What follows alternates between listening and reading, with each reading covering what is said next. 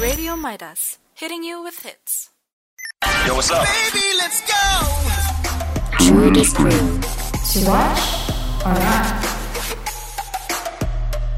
Bringing you all things film. So hi guys, kembali lagi kita minggu ni dalam Through the Screen Tapi kali ni bukan dengan RJ Kills and Lala Tapi dengan RJ Oyen and Tia Hanya di Radio Midas Hitting you with hits. Okey, seperti semua sedia maklum lah kan Podcast kita ni akan bincang tentang filem-filem yang filem je Tapi kita fokus apa yang top and hot dekat Netflix je So Tia, ha, apa filem top Netflix minggu ni yang kita akan kupas? Is it watch or not? Tia, Okay, hi Oin. Okay, minggu ni kita akan kupas filem bergenre fantasy and adventure. Ya, aku tahu last week kita ada cakap kita nak kupas tentang science fiction kan? Tapi kita postpone dulu sebab minggu ni filem ni dah berada dalam top 10 Netflix selama 3 minggu berturut-turut. Tapi sebelum aku bagi tahu tajuk filem ni, aku nak tanya pendapat kau lah kan. Uh, kau rasa apa itu fantasy dan adventure? Okay, fantasy eh Tia. eh. Okay, fantasy ni pendapat aku okay. Fantasy ni more to hayalan, something yang out of the box, uh, imaginary, something yang kita jana melalui minda kita lah. Something yang tak tak terjangkau di akal orang kata. And yes, fantasy ni juga adalah sebuah genre yang orang kata fiction spekulatif lah. Benda ni yang macam kita boleh uh, berubah sesuai dengan pemikiran kita lah. So dia tak ada kaitan dengan benda-benda hidup atau yang telah mati ataupun benda yang orang kata realistik senang cerita kan Okay kalau adventure pula the more tu pengembaraan lah something like yang melibatkan pertarungan something yang uh, akan buat kau jump scare sekejap and rasa macam okay benda tu energetic the for example Jumanji lah ya yeah. Hmm, okay. Dahsyat ya cara kau ulas tu. Okay. Betul lah tu. Itu adalah apa? Fiction. Sebuah cerita rekaan. So, filem yang kita nak kupas minggu ni adalah Miss Peregrine's Home for Peculiar Children. Ha, kau dah tengok kan? yes aku dah tengok dah filem ni waktu first keluar dekat Netflix dia menduduki tempat pertama tau untuk seminggu tu tapi sampai hari ni um, dia still dalam top 10 uh, dah 3 minggu dia still dalam top 10 dekat Netflix so aku rasa macam filem ni antara yang memang patutlah dikupas ha. Yes, benda tu sebenarnya menarik tau sebab yelah something yang amazing lah kan bila kau dah 3 minggu dekat top 10 maksudnya uh, something yang you know words to kupas lah kan. Okay, tapi apa pun sebelum kita bercerita lebih lanjut tentang filem Miss Peregrine Home for Peculiar Children ni aku rasa kita nak berehat sekejap kita nak santai-santai je bincang hari ni dan yes, kembali selepas ni. Yo, what's up? Baby, let's go. Disprove. To watch or not? Bringing you all things film. Guys, sekarang kan masih pandemik. Selagi ada kes COVID-19, selagi itulah kita kena lawan. Macam mana nak lawan? Ha, jangan lupa jaga jarak, pakai pelitup muka dan kerapkan cuci tangan. Pesanan hikmah masyarakat ini daripada saya, Tia, hanya di Radio Midas. Okey, kembali lagi kita di dalam segmen seterusnya bersama RJ, Tia dan Oin. And kali ni kita akan ceritakan sedikit plot atau jalan cerita filem Miss Peregrine's Home for Peculiar Children. Okey, filem ni sebenarnya dia mengisahkan tentang seorang jejaka ni. Uh, beliau bernama Jake and dia and dia baru kehilangan datuknya Abe Portman dalam keadaan yang sangat misteri. Tapi sebelum datuk dia meninggal, datuk dia ada pesan lah dekat Jake ni untuk mencari loop uh, atau gelung ni uh, September 3 1943 dekat satu pulau ni.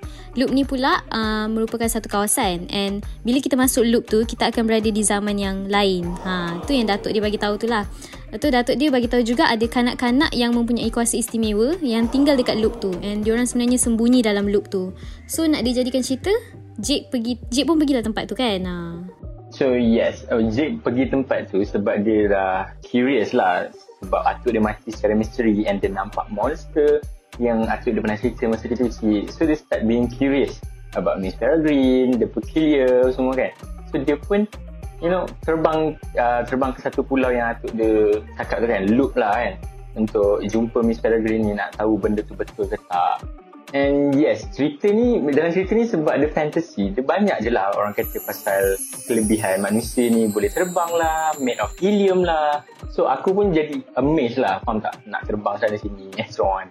Okay, siapa tak nak Wayne kalau kita ada kuasa istimewa kan? Kalau aku pun, aku probably nak juga join jadi invisible ke apa. Ha.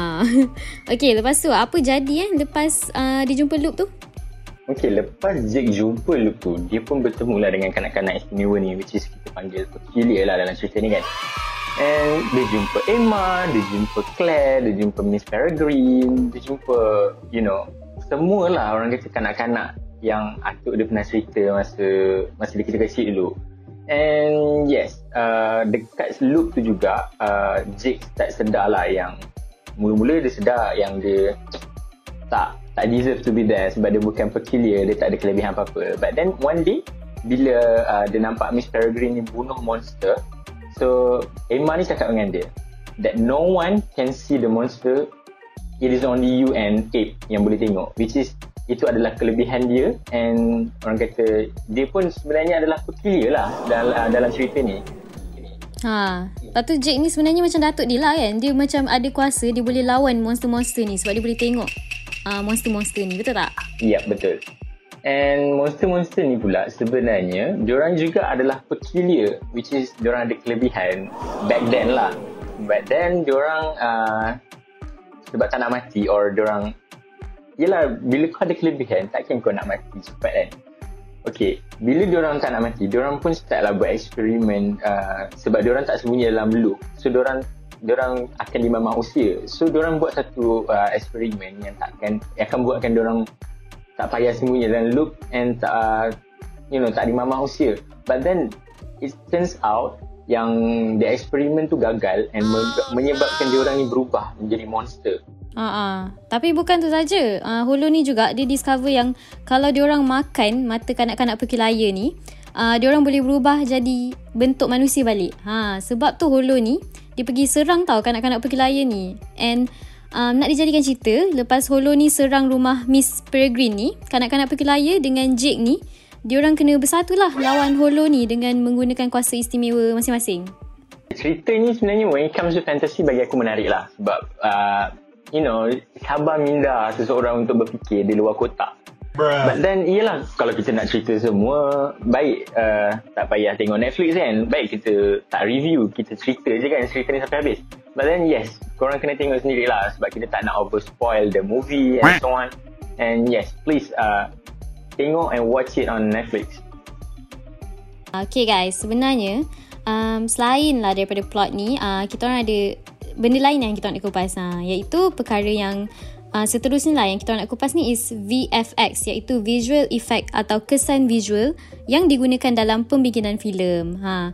Jadi dekat dalam filem ni terdapat beberapa scene lah yang dihasilkan menggunakan VFX ni. Tapi sebelum kita sebut scene-scene tu, okay, Oyen, apa tu VFX? Apa tu kesan visual? Ha, cuba terangkan sikit.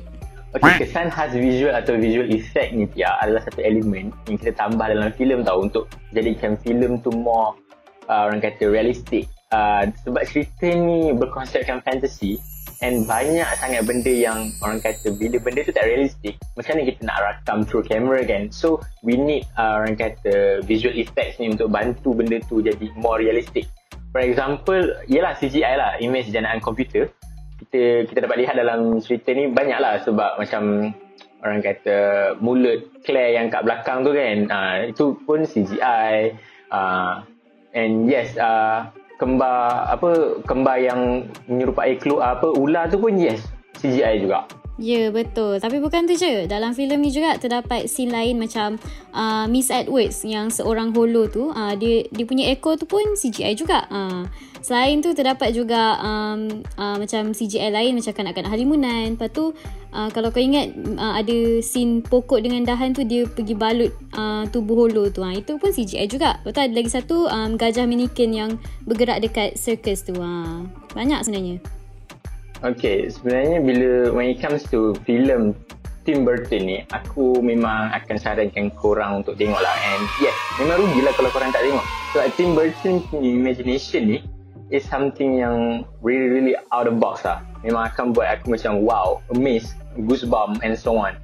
Ya, sebab kalau kita tengok sejarah pun Tim Burton ni pun banyak buat filem-filem apa orang kata animation yang terkenal which is macam Beetlejuice, uh, Edward Scissorhands, The Nightmare Before Christmas, uh, The Corpse Bride which is the sequel for the The Nightmare Before Christmas. So, ya, korang kena tengok lah cerita ni sebab memang aku boleh bagi the best lah. Ya. Yeah. Okay, baiklah guys. Kita akan berhenti seketika dan korang bolehlah layan lagu dulu uh, daripada filem Miss Peregrine's Home Pekelaya Children yang berjudul Wish That You Were Here by Florence and the Machine. Yo, what's up? Judy's Crew. To watch or not?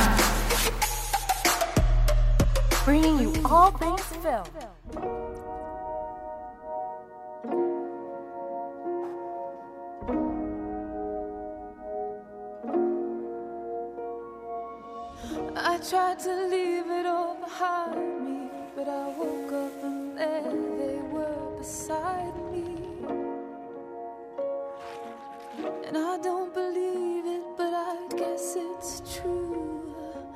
Some feelings they can travel to. Oh, there it is again. Sitting on my chest makes it hard to catch my breath. I scramble for the light to check.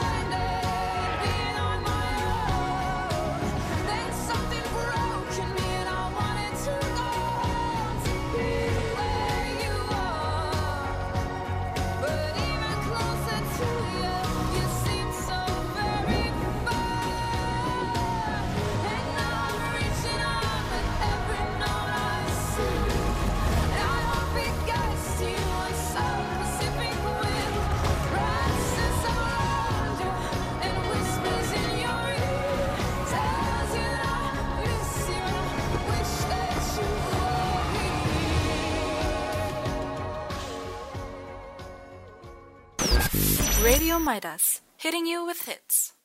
Okay guys, uh, kita dah layan lagu tadi and untuk pengetahuan semua, lagu tadi tu adalah lagu official untuk filem Miss Peregrine Home for Peculiar Children. And yes, untuk segmen 2 ni kita nak orang kata lebih santai sebab kita nak pointed out lah orang kata intipati ataupun pengajaran dalam cerita ni lah. So Tia, pada pendapat kau, apa pengajaran ataupun intibar lah yang kita dapat daripada filem ni?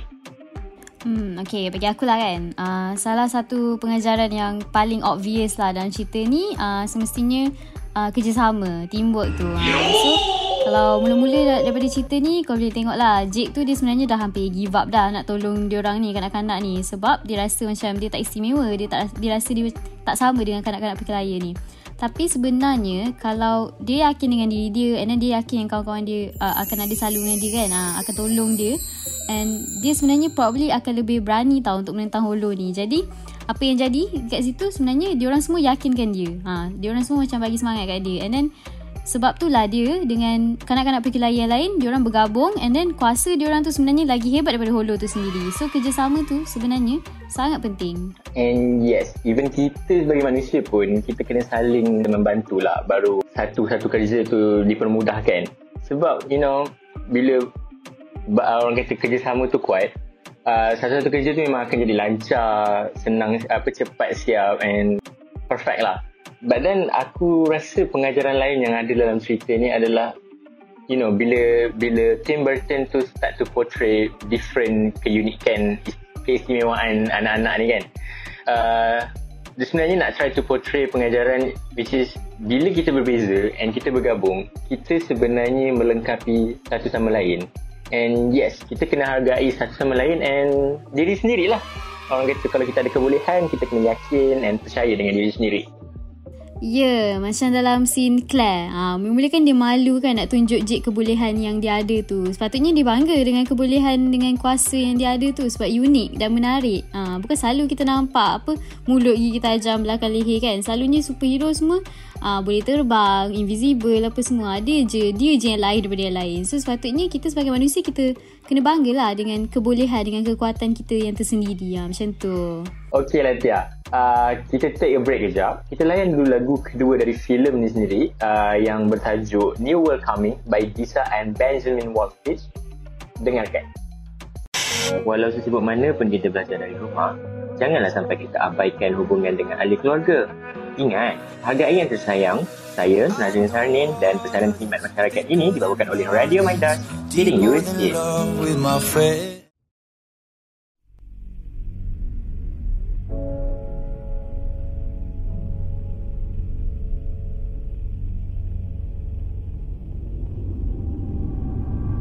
There's a new world coming, and it's just around the bend.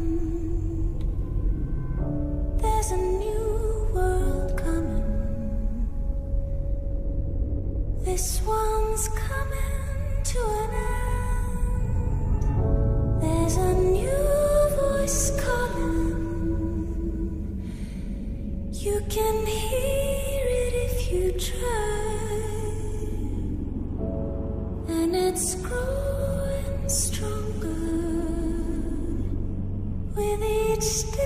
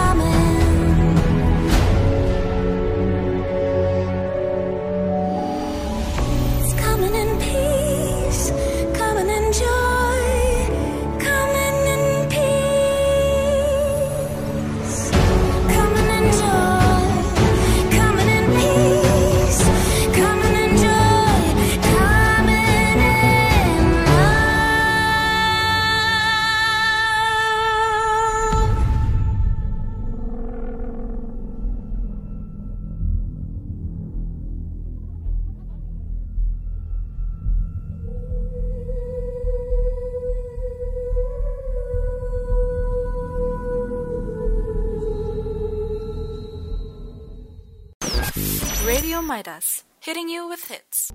Hello guys, kembali lagi bersama RJ Tia dan RJ Oin. Okey, sebenarnya kita dah pun berada di hujung rancangan. Jadi Oin, apa pendapat kau tentang filem ni secara keseluruhan?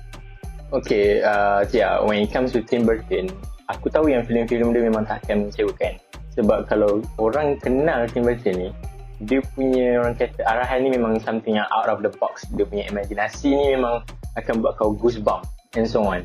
Macam filem uh, animasi dia sebelum-sebelum ni lah macam uh, The Corpse Bride, The The Nightmare Before Christmas, memang memang orang kata top selling lah tiap kali ditayangkan. So, apa aku boleh cakap secara keseluruhan plot, effect and soundtrack for Miss Peregrine uh, Home for Peculiar Children ni aku boleh cakap memang sangat unik and lain macam yang aku expect and yes aku memang suggest korang untuk tengok filem ni. Ya, yeah, ya yeah, betul tu. Aku sendiri pun sebenarnya dah tengok filem ni banyak kali tau, berulang kali. Jadi, aku pun rate filem ni memang 10-10 lah. Ha, memang should watch punya filem. Ha. So, okay lah guys. Kita pun dah sampai ke penghujung segmen pada hari ini. So, terima kasih sebab luangkan masa untuk dengarkan celoteh kita orang. So, for the next podcast, korang akan bersama RJ Lala and Kiss lagi di Through the Screen. To watch or not? Yo, what's up? Baby, let's go. Through the screen. To watch or not. Bringing you all things film. Radio Midas, hitting you with hits.